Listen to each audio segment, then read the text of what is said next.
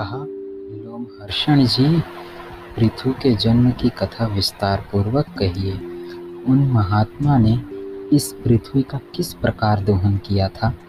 लोमहर्षण जी बोले द्विजवरों मैं वेन कुमार पृथु की कथा विस्तार के साथ सुनाता हूँ। आप लोग एकाग्रचित होकर सुने। ब्राह्मणों, जो पवित्र नहीं रहता, जिसका हृदय खोटा है जो अपने शासन में नहीं है, जो व्रत का पालन नहीं करता तथा जो कृतज्ञ और अहितकारी है, ऐसे पुरुष को मैं यह प्रसंग नहीं सुना सकता। यह स्वर्ग देने वाला, यश और आयु की वृद्धि करने वाला, परम धन्य, वेदों के तुल्य, माननीय तथा गूढ़ रहस्य है। ऋषियों ने जैसा कहा है, वह सब मैं ज्यों का त्यों सुना रहा हूँ। सुनो।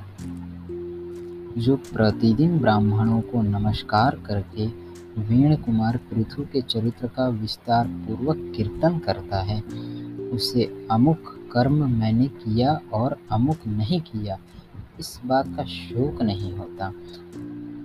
पूर्व काल की बात है, अत्रि कुल में उत्पन्न प्रजापति अंग बड़े धर्मात्मा और धर्म रक्षक थे। वे अत्रि के समान ही तेजस्वी थे। उनका पुत्र वेन था, जो धर्म के तत्व को बिल्कुल नहीं समझता था। उसका जन्म मृत्यु कन्या सुनीता के गर्भ से हुआ था। अपने नाना के सद्भाव के कारण वह धर्म को पीछे रखकर काम और लोभ में प्रवृत्त हो गया। उसने धर्म की मर्यादा भंग कर दी और वैदिक धर्मों का उल्लंघन करके वह अधर्म में तत्पर हो गया। विनाश काल उपस्थित होने के कारण उसने यह क्रूर प्रतिज्ञा कर ली थी कि किसी को यज्ञ और होम नहीं करने दिया जाएगा। यजन करने योग्य, यज्ञ करने वाला तथा यज्ञ भी मैं ही हूँ। मेरे ही लिए यज्ञ करना चाहिए।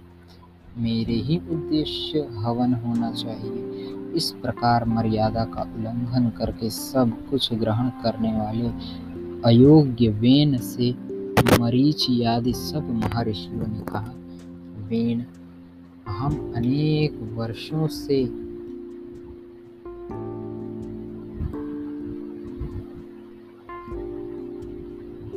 लिए यज्ञ की दीक्षा ग्रहण करने वाले हैं। तुम अधर्म न करो यह यज्ञ यादि कार्य सनातन धर्म है। महर्षियों के कहते देख खोटी बुद्धि वाले वेन ने हंस कर कहा, अरे, मेरे सिवा दूसरा कौन धर्म श्रेष्ठा है? मैं किसकी बात सुनूं? विद्या, पराक्रम, तपस्या और सत्य द्वारा मेरी समानता करने वाला इस भूतल पर कौन है? मैं ही संपूर्ण प्राणियों की और विशेषतः सब धर्मों की उत्पत्ति का कारण हो। तुम सब लोग मूर्ख और अचेत हो, इसलिए मुझे नहीं जानते। यदि मैं चाहूँ तो इस पृथ्वी को भस्म कर दूँ जल में बहा दूँ, या भूलोक तथा धूलोक भी रूंध डालूँ। इसमें तनिक भी अन्यथा विचार करने की आवश्यकता नहीं है। जब महर्षि गणवीन को मोह और अहंकार से किसी तरह हटा न सके तब उन्हें बड़ा क्रोध आया। उन महात्माओं ने महाबली वेन को पकड़कर बाँध लिया। उस समय वह बहुत उछल कूद मचा रहा था। महर्षि कुपित तो थे ही। वेन की वायु जंघा का मंथन करने लगे। इससे एक काले रंग का पुरुष उत्पन्न हुआ, जो बहुत ही नाटा था। वह भयभीत हो हाथ जोड़कर खड़ा हो गया। उसे व्याकुल देख अत्री ने कहा, निषीद, बैठ जा। इसे वह निषाद वंश का प्रवर्तक हुआ और वेन के पाप से उत्पन्न हुए धीवरों की सृष्टि करने लगा। तत्पश्चात महात्माओं ने पुनः अरणी की भांति वेन की दाहिनी भुजा का मंथन किया। उससे अग्नि के समान तेजस्वी पृथु का प्रादुर्भाव हुआ। वे भयानक टंकार करने वाले आजगव नामक धनुष दिव्य बाण तथा रक्षार्थ कवच धारण किए प्रकट हुए थे। उनके उत्पन्न होने पर समस्त प्राणी बड़े प्रसन्न हुए और सब ओर से वह एकत्रित होने लगे। वेन स्वर्गगामी हुआ। महात्मा पृथु जैसे सुपुत्र ने उत्पन्न होकर वेन को पुन नामक नरक से छुड़ा दिया। उसका अभिषेक करने के लिए समुद्र और सभी नदियाँ, रक्त एवं जल लेकर स्वयं ही उपस्थित हुई। अंगरस देवताओं के साथ भगवान ब्रह्मा जी तथा समस्त चराचर भूतों ने वहाँ आकर राजा पृथु का राज्याभिषेक किया। उन महाराज ने सभी प्रजा का मनोरंजन किया। उनके पिता ने प्रजा को बहुत दुखी किया था। किंतु पृथ्वी ने उन सबको प्रसन्न कर लिया। प्रजा का मनोरंजन करने के कारण ही उसका नाम राजा हुआ। वे जब समुद्र की यात्रा करते, तब उसका जल स्थिर हो जाता था। पर्वत उन्हें जाने के लिए मार्ग दे देते थे और उनके रथ की ध्वजा कभी भंग नहीं हुई। उनके राज्य में पृथ्वी बिना जोते बोए ही अन्न पैदा करती थी। राज्य का चिंतन करने मात्र से अन्न सिद्ध हो जाता था। सभी गौएँ कामधेनु बन गई थी और पत्तों के दोनों दोनों में मधु भरा रहता था। उसी समय पृथु ने पैतामह ब्रह्मा जी से यज्ञ किया। उसमें सोमाभिषेक दिन सूती से परम बुद्धिमान सूत की उत्पत्ति हुई। उसी महायज्ञ में विद्वान मागधा का भी प्रादुर्भाव हुआ।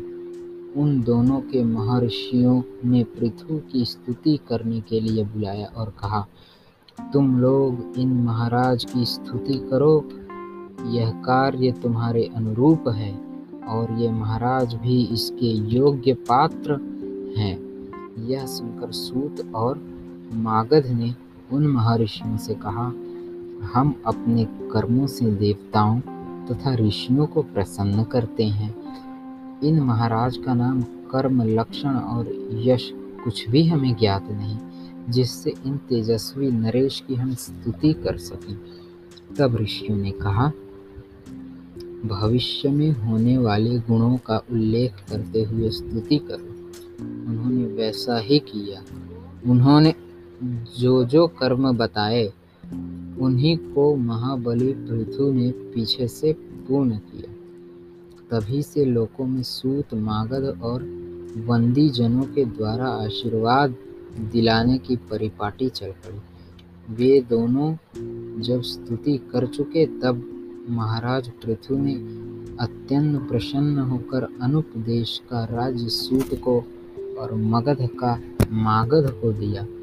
पृथु को देखकर अत्यंत प्रसन्न हुई प्रजा से महर्षियों ने कहा, ये महाराज तुम्हें जीविका प्रदान करने वाले होंगे। यह सुनकर सारी प्रजा महात्मा राजा पृथु की ओर दौड़ी और बोली, आप हमारे लिए जीविका का प्रबंध कर दें। जब प्रजाओं ने उन्हें इस प्रकार घेरा, तब वे उनका हित करने की इच्छा से धनुष बाण हाथ में ले पृथ्वी की ओर दौड़े। पृथ्वी उनके भय से धर्रा उठी और गौ का रूप धारण करके भागे।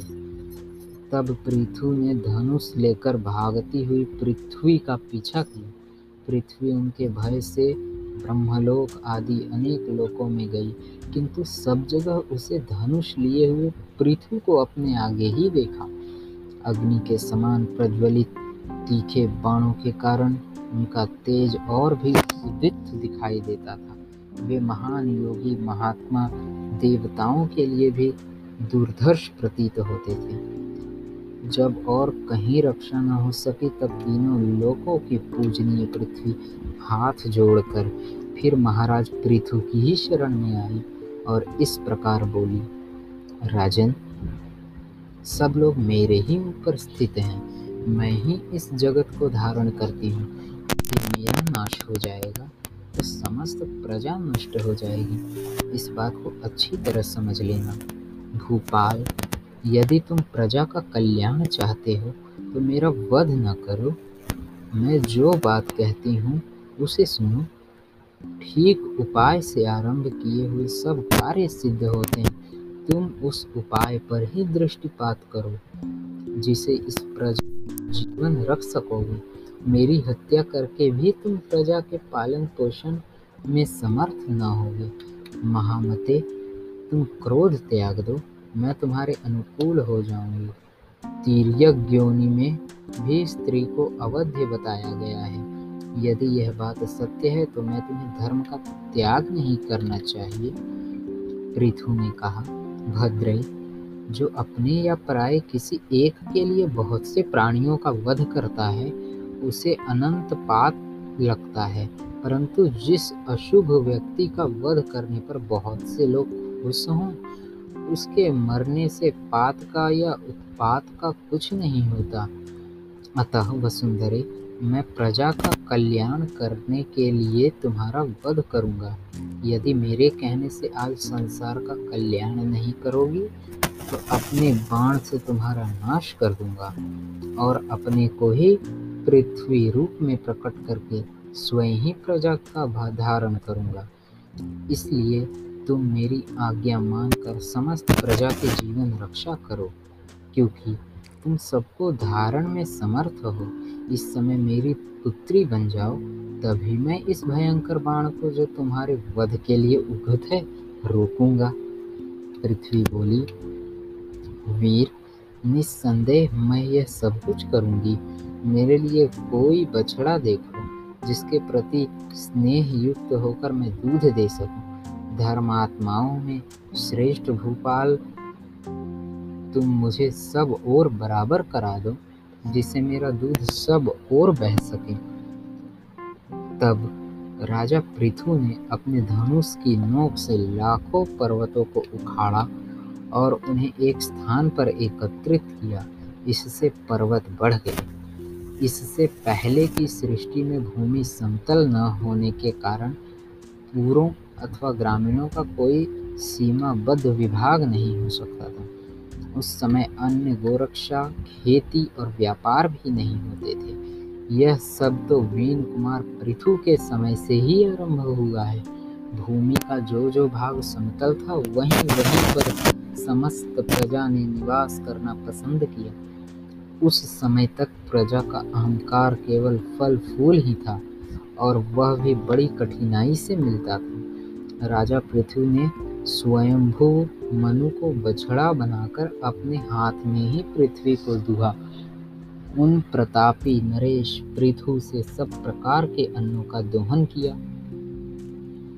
उसी अन्न से आज भी सब प्रजा जीवन धारण करती है।